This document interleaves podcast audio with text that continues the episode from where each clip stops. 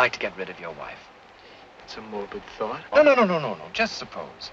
Let's say that you had a very good reason. No, let's let's no, no, let's, let's say. Now, you'd be afraid to kill her. You know why? You'd get caught. And what would trip you up? The motive. Ah, now, here's my idea. I'm afraid I haven't got time to listen, Bill. Listen, it's so simple, too. Two fellows meet accidentally, like you and me. No connection between them at all. Never saw each other before. Each one has somebody that he'd like to get rid of. So, they swap murders. Swap murders. Each fellow does the other fellow's murder. Then there's nothing to connect them. Each one has murdered a total stranger. Like you do my murder, I do yours. We're coming into my station. Hello, everybody. Hello. It's October, so you know what that means. Yep. Welcome to the only Hitchcocktober entry we're doing this month. We're only doing one film this year because, look, we kind of had a hectic year, so we're limiting it to just one, but we made sure it was one worth doing. This week we're looking at the 1951 uh, effort Strangers on a Train. Such a good movie. This is one of my favorites of his. Yeah, this, this is one of the best. I would say of the ones that we've watched, I would probably put it third on the list. And that's a pretty strong third. I mean, in my opinion, the tiers that, of the five that we've done so far, it's one, two, three, and then, or no, I guess it's I guess we've done six. We've done this. Will this will be our seventh? Yeah, uh, because this is the fourth year. Okay, then I mean, then yeah, this is definitely head and shoulders above some of the other films. Um, it's definitely third in my book. It's up there with Psycho. It's up there with Vertigo. So I, I'd put it on that tier. That's the level of quality that we're looking at here. A very good film. Uh, in in many ways, kind of a uh, an echo of last year's Rope. Uh, with one of the leads from that coming back to be the lead in this, and also some some similar themes. It's another morality story. When was Rope made? Uh, Rope was made 48, I think. Huh, weird. Yeah, because this is fifty-one. Yeah. It, it admittedly what I think throws people is that I mean I may be off on my dates. Um, I know this is black and white, uh, whereas the others were color, but then again, Psycho was also black and white. So And that was nineteen sixty. yeah, and that was 1960. It was very common for movies to go between black and white and color in that day. Personally, I wish they would do that more often. I, I think black and white looks really good. Yeah, I think the last uh, major to be released in black and white was Nebraska. Yeah, which is fantastic and looks great. It is. You know, there's a filmmaker we need to at some point do a look over is Alexander Payne because I love his films. Oh heck yeah! I, he hasn't made a film that I've seen because I haven't seen his first film, but everything he's he's done I've really loved. But anyway, yeah, Nebraska was probably the last one, and that, that looks so good. Uh, this one, black and white, looks fantastic. hmm I don't know. It's hard to describe what the effect that these movies have. Uh, Good Night and Good Luck was another one that was black and white and looked just superb. That's true. yeah. That was about ten years before. Anyway, so yeah, we're looking at uh, this one. Um, a little bit of background on the film, based on a Patricia Highsmith novel, um, her first, I believe. Not very faithfully based on a Patricia Highsmith novel, I should point out. The movie takes so many liberties, right down to the central plot. Uh, there is a major change from Highsmith's novel to the uh, film, in that in the m- book, both men go through with the murders. That doesn't happen in this movie uh, which kind of almost makes it to the point where it feels like an in name only adaptation. I mean, it changes so much that you're almost left to wonder what was the point of even calling this an adaptation. It takes just the basic premise and some of the characters, but it really alters them greatly. Pretty much everything you think of that's central to the plot of this movie was added uh, later. The script went through several passes of adaptation. A writer by the name of uh, Whitfield Cook did the first adaptation. That was considered pretty good. Um, some of the elements started to come together. Then the studio said, nope, we want a big name writer on this. So they hired Raymond Chandler, creator of Philip Marlowe, um, one of the great noir writers, Whose name is still on the film. whose name is still on the film only because the studio wanted a name on it. Let's be clear, almost nothing Chandler wrote made it into the final film. Uh, it's it's nice to see his name on it. He had next to nothing to do with the actual film. Uh, he and Hitchcock did not get along, which was interesting because uh, Chandler his uh, his most notable film collaboration was with uh, Billy Wilder on Double Indemnity. in which case mo- most of his work did make it on. Obviously, uh, that's a that's a fantastic film, by the way. That's one we definitely need to look at getting to for this cast. Uh, so yeah, so Ch- Chandler did a couple drafts, did not get along with Hitchcock at all. He was fired, and a woman by the name of uh, I'm going to mispronounce her name horribly, so just bear with me. Uh, Cindy Ormonde is going to be my best attempt at it. Did She you uh, say Susie Ormonde? Cinzy. It's really weird spelling. Uh, C Z N Z I. She working with uh, Hitchcock's wife and another woman. They really were the ones that put the script into shape. Um, she she is credited on the film, and they were the ones that really made what we think of as this film. We should take this opportunity to talk about Hitchcock's wife for a second because wow. Yeah, it's it's impossible to describe Hitchcock without describing his wife. Uh, Alma Reville was she was an interesting figure. Uh, she was very much Hitchcock's right hand. Um, she was very central to making his films work. She was very central to making the Hitchcock magic that we know work, and he openly credited her. He he, despite his notorious misogynist status, he really was indebted to her, and he did talk about that at length. Wow, we have a special guest, by the way. Hello, Lola. Okay, so anyway, yeah, she was really central to his work. She was really central to getting it going, uh, and was very central here. She really helped him get it into shape.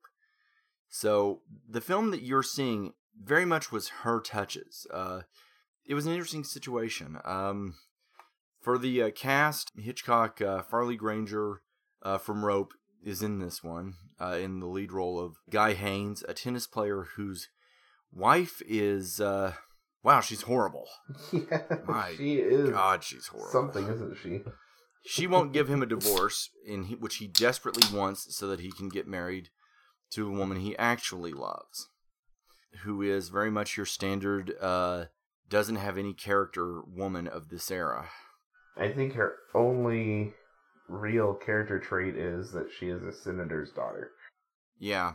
So, so that's what's going on in this. So he's in a bad situation. And that she's a better option than She's a much, um yeah. yeah, which doesn't say wife. much.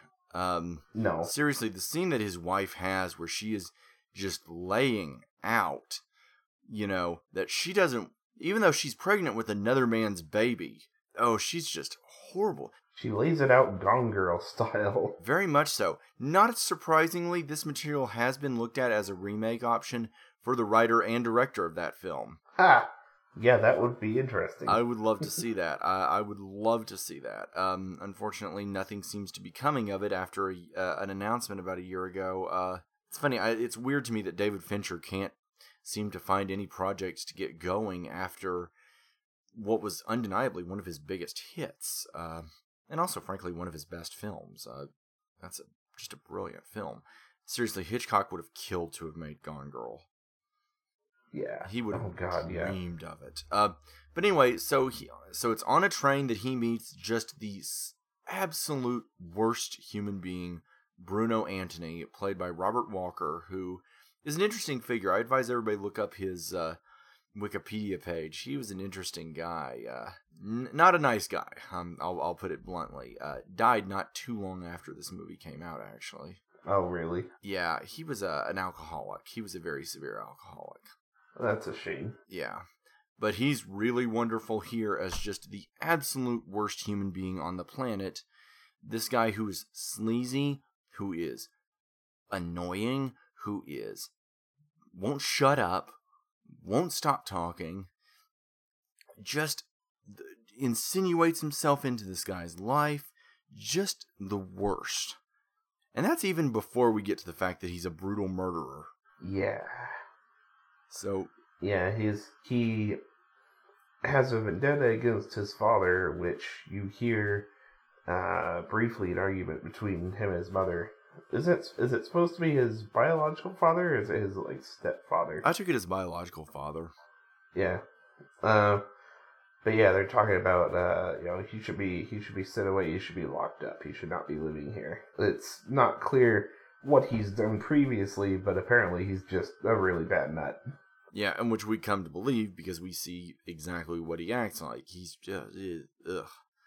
So Yeah, he pit so he makes this pitch to uh, guy on the train. Um, he's like, okay, look, the uh, the perfect murder would be for two guys to commit each other's murder. Like you know, he he would bump off uh, guy's wife if uh, he if uh, guy would bump off his father.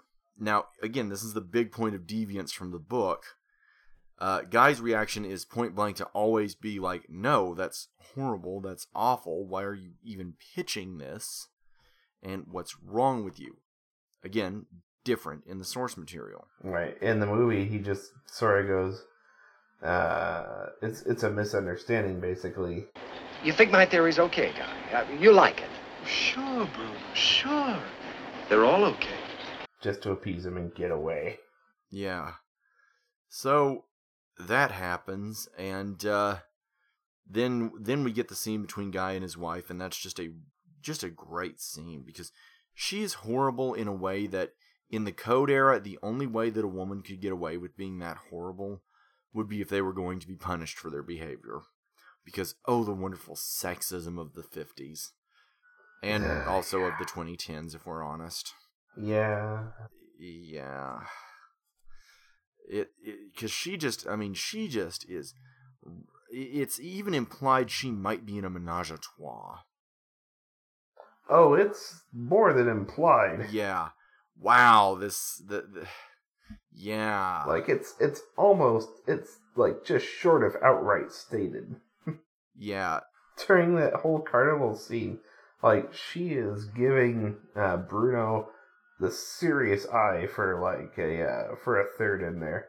Yeah. She's really. Yeah. That entire carnival scene is nightmarish. Again, that was a big ad- a big addition. That was not in the original material. And that carnival scene is just everything about it is very nightmarish. The black and white is really effective because if it was in color, I think it would have been too grating. It would have been too hard to take seriously.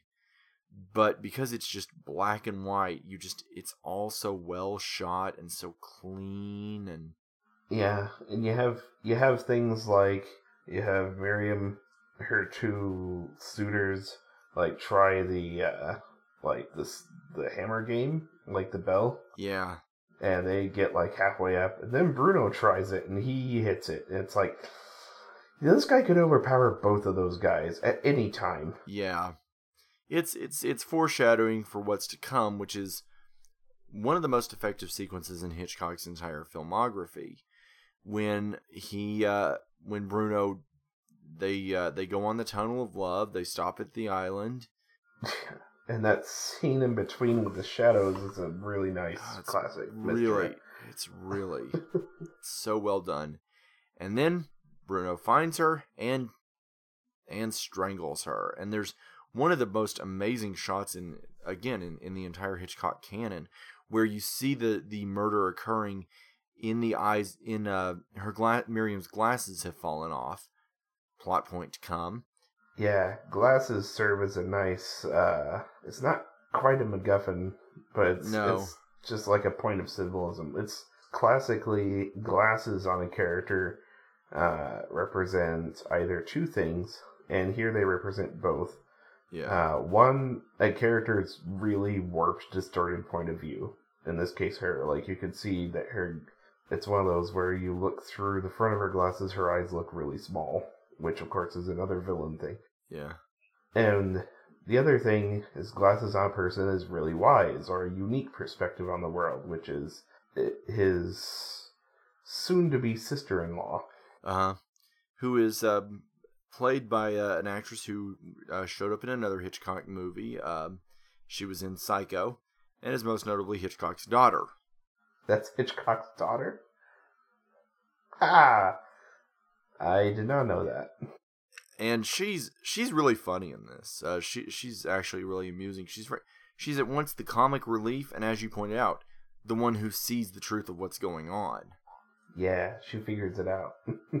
So what happens is pretty good and simple. Bruno's committed the murder, and th- then he goes to brag about it. And it's like, okay, it's time. You got to pay up. And of course, guy has no intention of doing so. He has no desire to do so. He's outraged at the idea. And that's just when things start to spiral into badness. Yeah, and he, yeah, Bruno keeps stalking him. He keeps on him, and then he just straight up invades his personal life, Yeah. which is a horrifying threat, and more than just threatening. You're just kind of waiting for somebody else to wind up paying for this. You you you expect more death than actually comes. At the same time, uh, the police think Guy did it, and uh, Bruno has every plan of uh, going on ahead and making it look like he did. He's got an entire cover story planned. You know, he's going to claim that, look, he was in on it, but that, you know, so on and so forth, if the murder isn't committed. At one point, Guy even tries to go to uh, Bruno's father uh, to warn him. And that's just, that's such a great shot in the film. Because he goes into the bedroom, it's black, and you think, oh, okay, you know, he's gonna find him. Nope, it's it's Bruno just waiting there, lying in wait. Oh, it's creepy. Yeah, and he tells him that it's, you know, it's like, oh, my father is out today, but uh, I was about to tell you that over the phone, but you're so insistent. It's like, was he? Was he really? Were you really going to tell him, or was this all a setup? It was all a setup. I mean, he's just this terrible, terrible person. He has no hesitation about harming others, and he makes it very clear that he's going to ruin his life. One of the interesting things they changed from the book is that in the book, the character is apparently much more of a brash alcoholic who's angry, who's violent, who's very destructive. And in this, he's more of a fop. He's more of a dandy. Yeah, which I don't know. To me, is a little more threatening. it's a little more threatening because you because you can't ever be comfortable with the guy. No, and you you, you just never know what he's gonna do next. And indeed, he really doesn't ever make it clear what he's going to do next. It's it's a very unsettling turn. Walker's phenomenal in this movie. He really is. Uh, I, I I really have nothing but the best to say about his performance here. He was not. You could tell, by the way, by looking at this movie, that he was not in good shape. How old would you have guessed he was based on uh, this movie? Mm, I would guess he's somewhere close to 40, He was 32. 38. Oh, jeez. Yeah, that is a rough because I'm 32. That is a rough 32. That is God. Yeah. But but he, he does have that very flighty, effete thing going for him, and it, it's interesting because that only makes Farley Granger's performance look that much stronger, that much more masculine in comparison, which is interesting because in uh, Rope he was of course the more effeminate of the two. Right. And it, the, and there's an interesting parallel too in that uh, Rope was a, another movie where he finds himself dealing with a stronger-willed individual, but in this movie he seems much more able to take care of himself. It's interesting. Um, so the plot just keeps turning and turning with threats and threats. Um, eventually, the sister-in-law does figure it out. That's one of the things I did like is that nobody in this movie acts foolish. Like uh even like the uh, cop that's assigned to trail uh guy, he's out in the open, he's public, everybody knows him, everybody likes him. I liked that touch. That was at one point guy tries to go and get an alibi for the night of the murder and the guy was drunk. And- Yeah. And, he's like, "But doesn't this prove anything?" It's like, "Well, look, there's a there's an explanation that could have worked." Because they know how murderers work and murderers in real life do pull stuff like that. They they do alibis are unusually not airtight, even if you're innocent. Yeah. I I think anybody who's a, a true crime aficionado knows that. Um, so it, it's interesting to me uh, that you, you have all this going on, and finally, of course, it's le- it's building and building to a showdown. Uh, we never do get any real satisfactory resolution with the plot of uh, uh, Bruno's father. No, we really don't. We just assumed that the uh, guy's gonna live, and really, after we've seen his son long enough, do we really blame him? I didn't blame him a bit. A bit. I was like, yeah, your your your son's an asshole. Yeah. It's like you're you're right, guy. This is this is a horrible human being who really should be uh seeking help. Yeah, it's like, yeah, I I, I get this. Um, all this is going on. It all leads up to the inevitable uh climax. Bruno is planning on dropping the uh, lighter, which is the film's MacGuffin, uh, which is uh, Guy has a lighter that will clearly implicate him at the scene, and Bruno plans on going to plant it to. Uh, That is the MacGuffin, isn't it?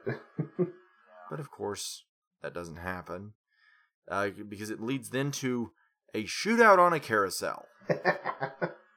Wow, that's a surreal sequence. it is one of the best scenes. This was actually added in from another book. Bizarrely, enough. Really? yeah. That ending was because the carnival itself didn't even happen in the original book, or like it was a much more minor setting. I think. Yeah. Yeah, you mentioned that that was kind of a change. Yeah. So the uh, so the ending was basically something that Hitchcock saw in another book and liked it, and lifted it for this. So uh, there winds up being a terrible accident when the carousel operator gets shot. The carousel keeps going faster and faster, and finally it collapses into a uh, just an absolute calamity. And uh, that that's what happens is uh, Bruno winds up dying in it. And uh, at the end, he refuses to confess, but oh, he was holding the lighter. even even though he knows that uh, once once he dies and it's all over, they're going to discover in his hands. He's just that friggin' slick and stubborn. He's just that much of an asshole. Pretty much. And the way that he's talking, because he's like, he's just performing to the end. They, they got you at last, huh, Guy? Bruno, can you talk a little? Can you tell the chief you have my lighter? I haven't got it. It's on the island where you left it.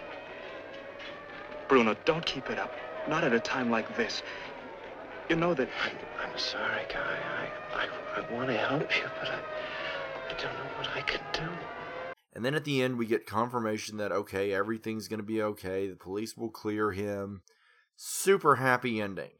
Yeah, I, I, kind of prefer the, um, I prefer the slightly grayer endings that you get of the later uh, Hitchcock movies. Yeah. The ending of this is the one thing that, uh, aside from Bruno's wonderfully oily performance, it works. Also, it's it's kind of a weird ending because it's kind of a special effects ending uh, to what's been a character study up until that point, and Yeah. it ends with a big disaster. Yeah, yeah, yeah. With the uh um you're talking about the carousel crash? Yeah, Yeah, that is kind of an amazing effect.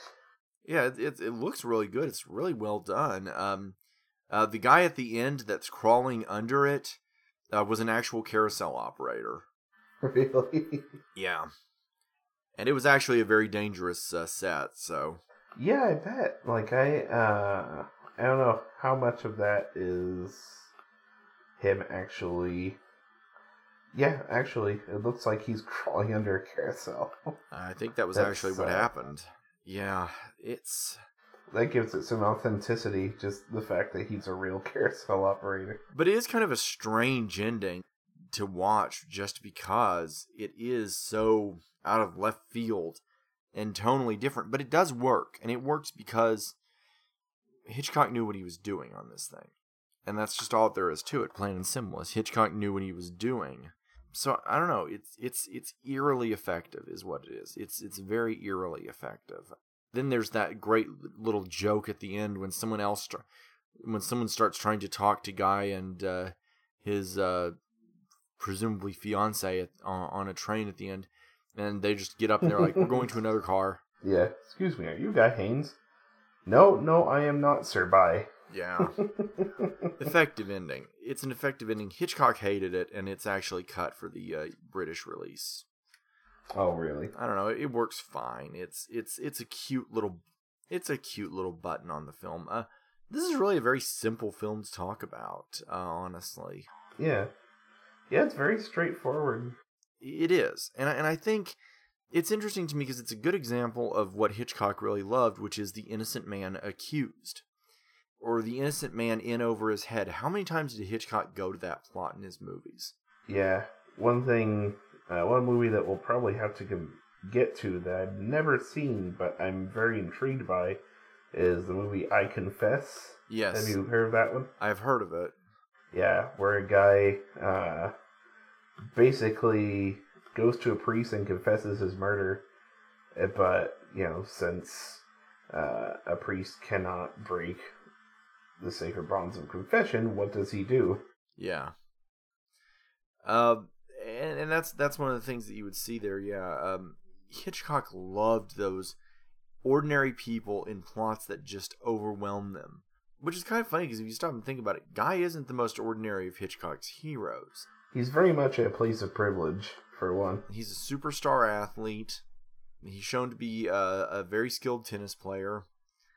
At the end of the movie, he uh, tries to, uh, like, as part of his plot, which that gets really convoluted, he drags out his uh, tennis match only to go on ahead and win it, Yeah. which is just strange. I'm just gonna say it's a strange theme.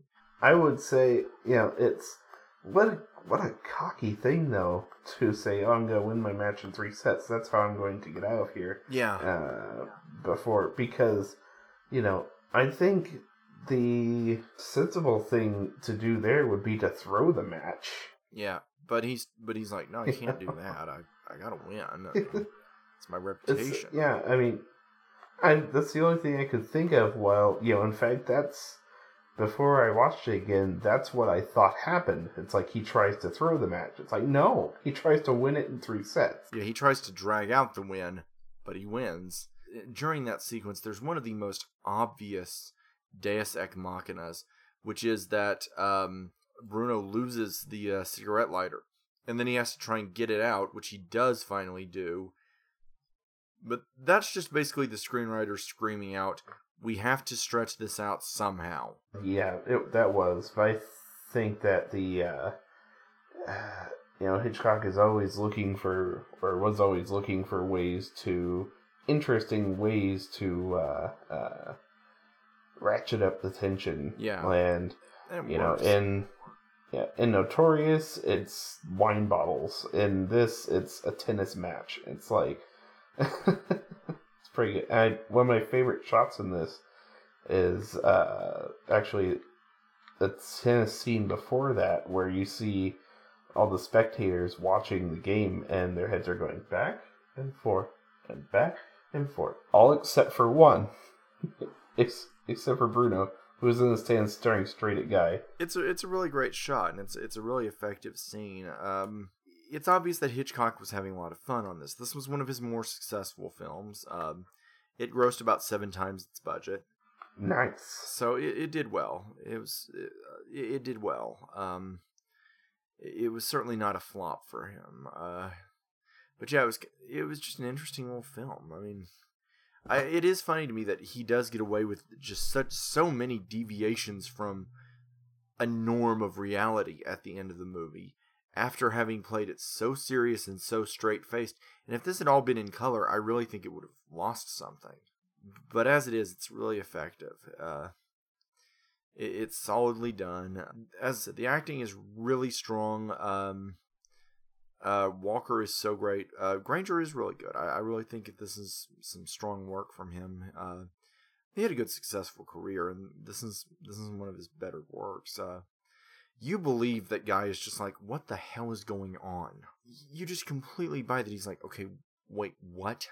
I mean, his his, and it helps that his life is established as being somewhat absurd and somewhat bizarre before everything happens. It's just, I don't know. Uh, one thing that we do have to point out is the use of doubling in the movie. Yeah, so many usage, so many usage of, uh, so much usage of uh, doubles. Twos show up in the movie a lot. Glasses kind of help that uh, image a lot, actually. Uh, but you've got um, Hitchcock's cameo is him carrying a double bass. Bruno orders uh, a double scotch.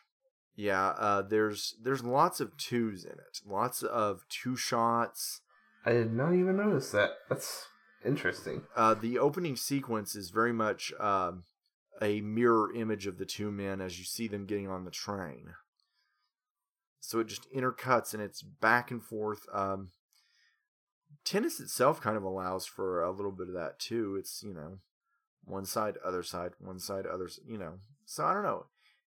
It's there is my point. There, there, it, it's definitely there. So I, I, I'm in, I, I enjoyed that. I, I thought that was really effective. Uh, I do wonder what this movie would have been like if they'd been allowed to go on ahead and actually do the plot of the book. I, I do wonder about that. Um, I, it would have been different, is what it comes down to. I don't know that it would have been way worse or way better. It would have just been a very different film. I, I really do think it benefits from just how well made it is. But I, I think that in 1951, it would have been a little hard to pull that off without both characters really suffering. I mean, because it wasn't that you didn't have movies that focused on murderers.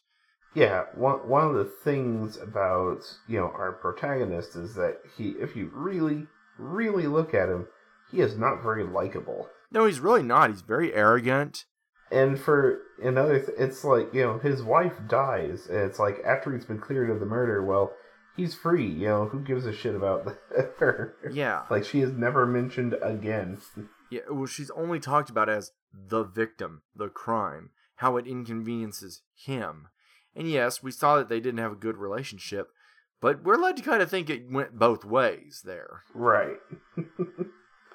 like he he he must have done his share of fucking over, especially since well, he's cheating on her. Yeah, that's the thing. We're not told. We don't know if that happened before or after she started fooling around on him, but really does it matter? It's there's some wrong here. Yeah. There's a lot of wrong here, and also he's publicly cavorting with his uh, oh, very. to the point where it's in the newspapers. Yeah, Bruno knows all about it like before he even meets him. Which makes you wonder how much did he plan this? That's true. I did not think of that. because it's pretty clear that he's been planning this, that he's been thinking this through. Um, and seriously, he's so oily and just oh, there's just so much wrong- wrongness here. But I don't know. I mean, it's I don't know. To some degree, some of the some of the plot questions I think emerge from the fact that it was written the way that it was. It was a rush job. Um, by the way, I should point out one of the interesting trivia pieces of trivia about this, um, which is that when Hitchcock was trying to get the uh, rights to the book, he lied. He concealed his identity as the bidder to try and get a low price on the book's rights. Uh, Highsmith later came out and said, uh, "Yeah, if I'd known who it was, I would not have sold it for that little." Uh, that is kind of a douche move. Yeah. Uh, Hollywood would later um, handle Highsmith multiple times. Um, she is the creator of uh, the uh, Tom Ripley novels, after all, and Is she really? Yes. Yes. Those got to be adapted well. Um, uh, she uh, also wrote the book that uh, the recent uh, Carol was based on. As, any, as anybody who's read The Disaster Artist knows, uh, uh, the uh, talented Mr. Ripley would go on to inspire The Room. Yeah, which is really weird. Did it inspire the room or did it inspire the relationship that led to the making of the room? That's my question. That's true. Yeah. I but um it's this is I don't know, this is it's a movie that I find myself not having that much to say about beyond well, it's it's it's great. It it really is one of Hitchcock's best films. It, it's it really is so much about the small interaction scenes. I think the best scenes are the interaction scenes. The way that everybody tries to get one over on uh, Bruno and the way that he keeps playing uh, the puppet master role so well, especially once he integrates himself into uh, Guy's uh, life, and you know, it's just so he's everybody falls for him initially. They're all so charmed by him. He weasels his way into that party until he then has a moment of uh, lunacy and tries to strangle a woman because he has flashbacks of the murder. That is such an eerie, uncomfortable scene. I don't know. I just this is just a good movie. I mean, I, I would love to have any more depth on it, but I don't really have that much more. This is a really good movie. Yeah, it's good. It's straightforward. It's uh, it's classic Hitchcock. Yeah, it doesn't make a lot of mistakes, is the thing. Like, I can have, I could go for so long on the killing joke, uh, which is a future cast that you all will get to hear, because this one's going to come out before that. Yeah, and that oh was yes, indeed. and that was only 70 and that was and that was a half hour shorter but that was because that one made so many mistakes this one really doesn't it's well shot it's it's frequently quite funny in places just to add to the tension. There's that great scene with the kid that walks up to uh, bruno and you know mock shoots him and then bruno pops the balloon and goes on. Easy even an asshole. yeah it's great.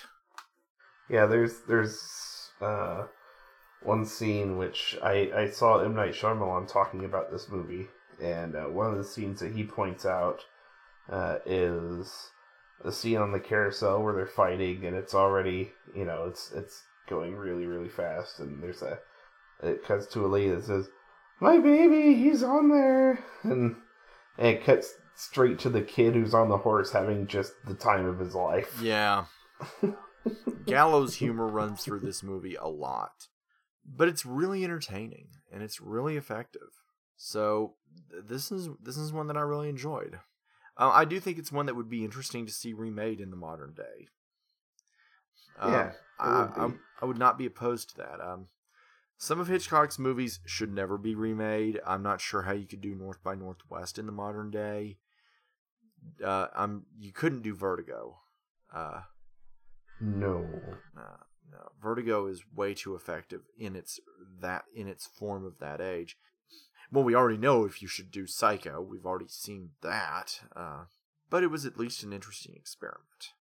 That uh, one thing that I learned recently about uh, the opening titles to the 1998 Psycho is uh, you know how it mimics the uh, the opening of the 1960 Psycho, but like all the lines are in green. Yeah, That's brilliant because apparent because if you blink, it leaves a it leaves a blood red after image. Oh, that's actually great. Yeah, that's that's pretty brilliant. That's that's that's actually smart. That's that's actually smart. Um, not everything about that movie is a complete debacle. I mean, some of it's actually pretty good. Yeah, the, some of the small subtle touches are nice. Small subtle touches are nice. It's just an oddly unnecessary film. Yeah. I don't know, but that that's my thoughts. Uh, if indeed it does get off the ground with uh, Fincher and uh, Flynn doing it, I'd love to see what they could do. I, I would love to see what they could do. Um, Yeah.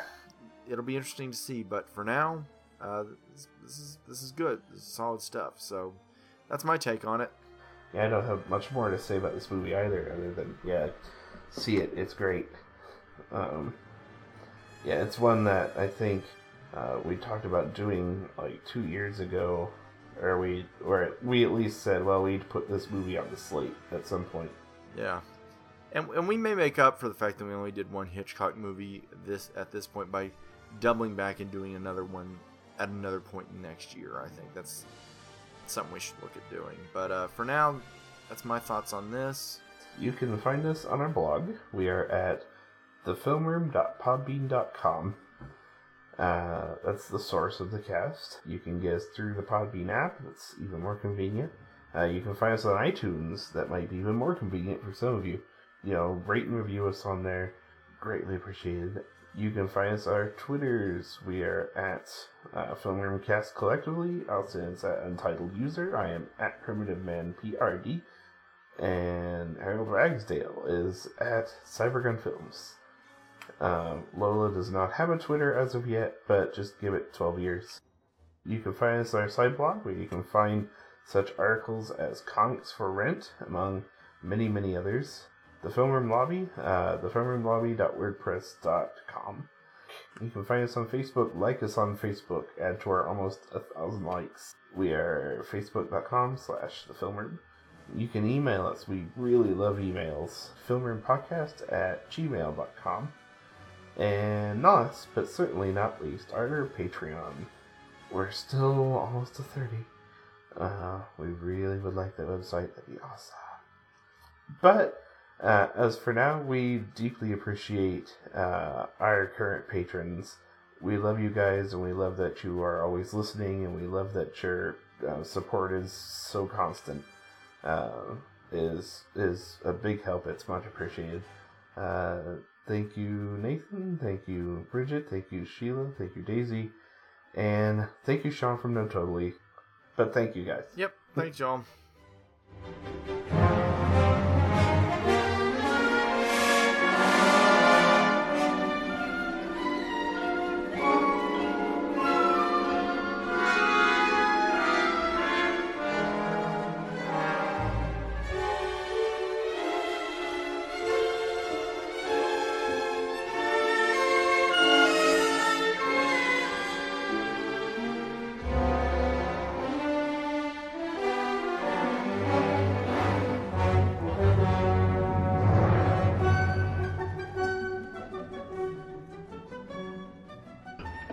Going to do a murder.